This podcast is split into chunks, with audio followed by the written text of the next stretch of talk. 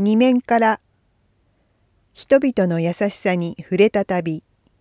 いただいた恵みを生かすことが使命に。ワールドユースデー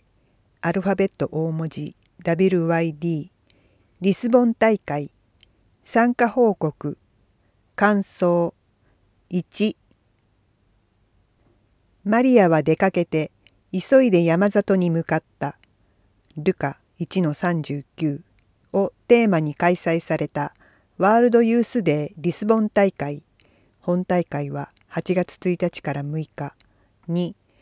鹿児島から4人の若者と同伴者として青年担当の桐島明神父と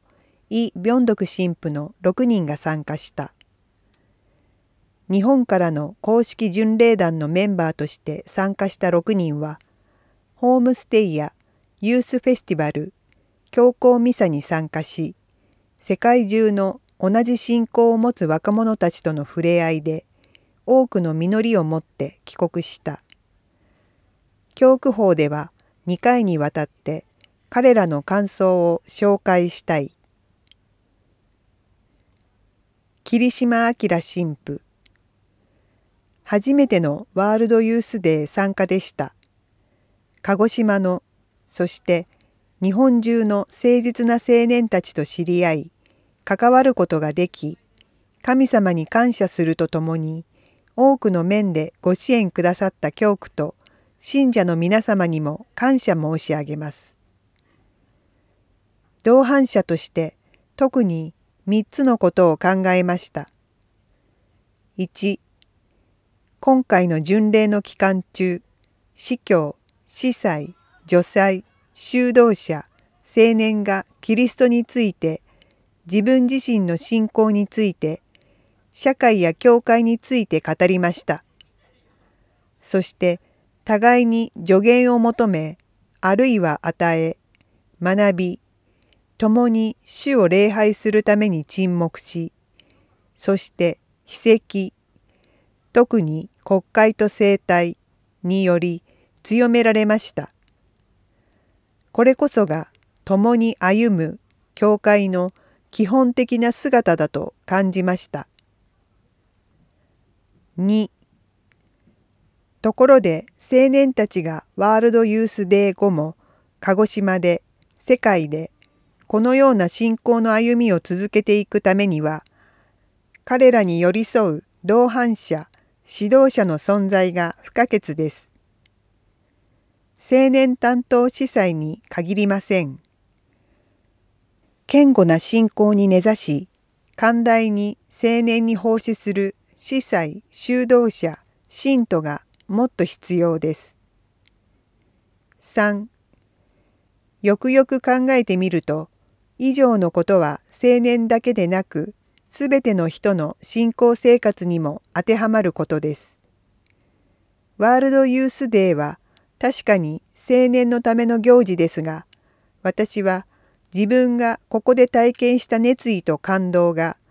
すべての信者の中にも燃え立つようにと望んでいます。そのためにもまずは自分自身の証明にもっと忠実になれるようにと決心を新たにしています。水野あかり私はワールドユースデーの存在を知った15歳の時からいつか必ず参加したいと思い続け今回やっとリスボン大会への参加が叶いました。終わってみるとワールドユースデーは私自身の信仰と向き合い続ける2週間でした。私はこれまで高校大学では教会から足が遠のいていて、自分は真のカトリック信者と言えるのだろうか、と頭の片隅で思っていました。そんな中、ワールドユースデーに参加し、日本や世界中から集まった青年たちと分かち合いをすると、みんな私と同じように悩んだり、信仰とは何かと自身に問いかけたり、一人一人が自分の生き方の中で生活と信仰をすり合わせたりしていることに気づきました。周りに決められる必要はなく、ただ自分の中で信仰と見つめ合い、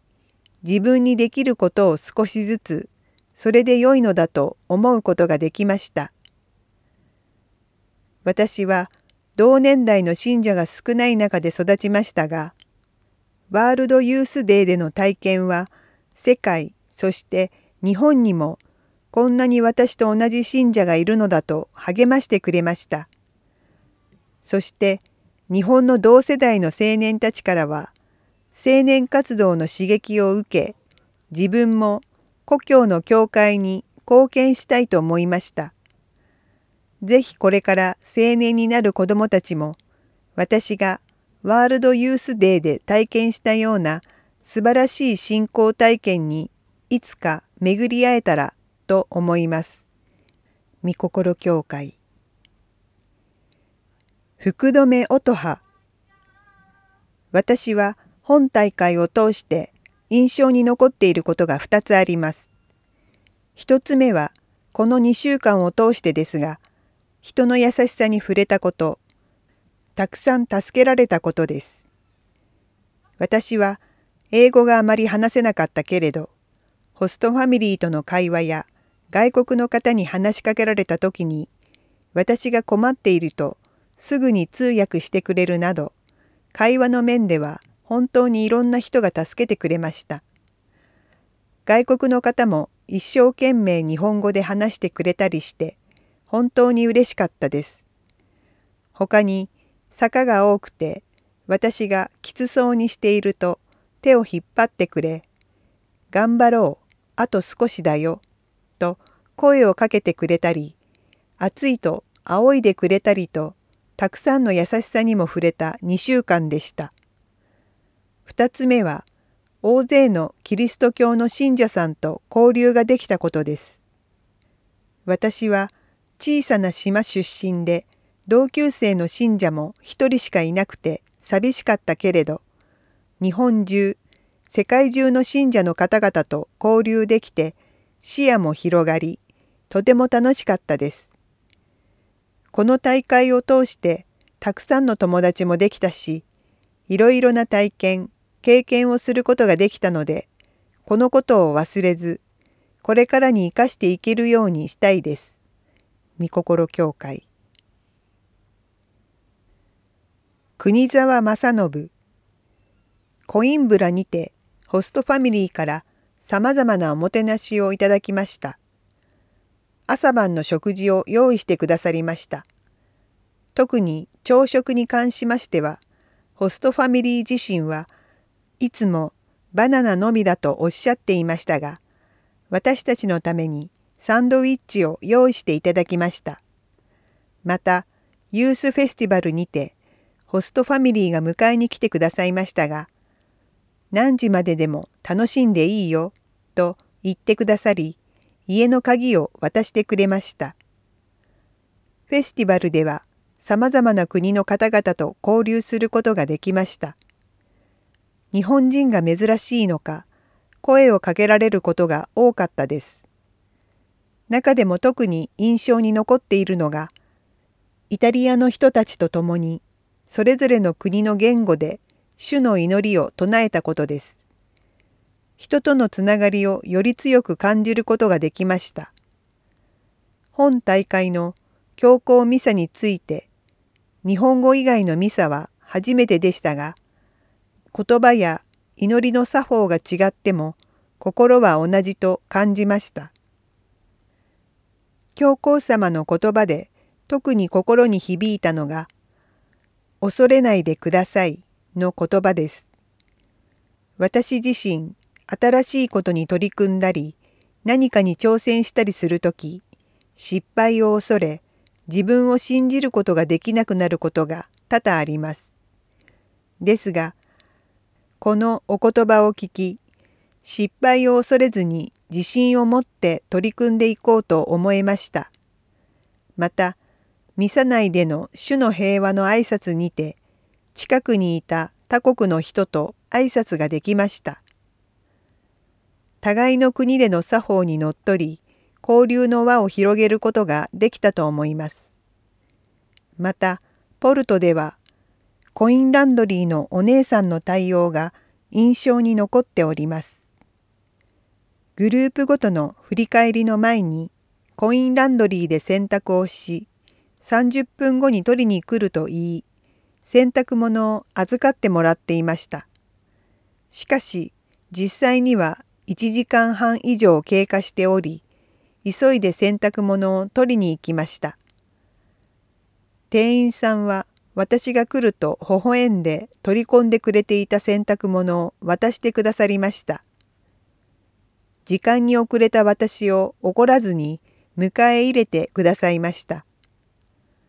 最後に私が行動を共にしていた B グループについてです。我の強い人が多く、最初はまとまるか心配に思う時がありました。一緒の時間を過ごす中で、お互いが支え合い、助け合い、頼り合い、励まし合い、苦難を乗り越えることができました。我は強いが、皆ちゃんと人のことを気遣っていたのです。皆、キリスト信者として一つとなっていたと感じます。サン・ヴィンセンテ・デ・フォーラ教会にて皆で主の祈りを唱えたことがとても印象に残っています。今回のワールドユースデーを通して他人を思いやることの大切さ、恐れずに挑んでいくことの尊さを再認識することができました。非常に貴重な体験をすることができたこと、この機会に巡り合わせてくださったすべてに感謝します。指宿教会写真があります。教区からの参加者たちと説明があります。11月23日、屋久島でシドッチ祭。今年も屋久島でシドティ神父の偉業をたたえ、その熱い宣教魂を学ぶシドッチ上陸記念祭が勤労感謝の日の11月23日木曜、屋久島教会と神父シドッチ上陸記念碑前広場小島地区公民館で開催される。今年の記念祭は屋久島教会での中野司教四式のミサ14時、上陸記念碑前での町主催のセレモニー15時、公民館での交流会となっている。小島地区公民館での交流会では、中野司教と作家の古井智子さんによる講演が予定されている。1708年10月11日に日本でのキリスト教解禁を願い出るために屋久島に上陸し江戸のキリスタン屋敷で洗礼を授けた戸賀で極死したジョバンニ・バチスタ・シドティ神父の列腹劣勢運動を盛り上げるための一助となればと望んでいる。今回の記念祭に際し教区で巡礼団の取りまとめはしないが多くの信者の参列を期待したい。石田幹夫さん。石田望神父レデンプトール会の原父フィリッポ・ネリ石田幹夫さんが10月3日火曜起点された。75歳だった。仙台教会所属の幹夫さんは教会の信徒リーダーとして精力的に活動し皿山教会跡地の整備やレオ七右衛門の列腹運動の盛り上げに尽力された。単身玉里教会毎日のミサカトリック中央協議会11月号の表紙を飾ったのは玉里教会の写真所属の信者たちも私たちの教会きれいねと驚きと喜びを隠せない様子だとか。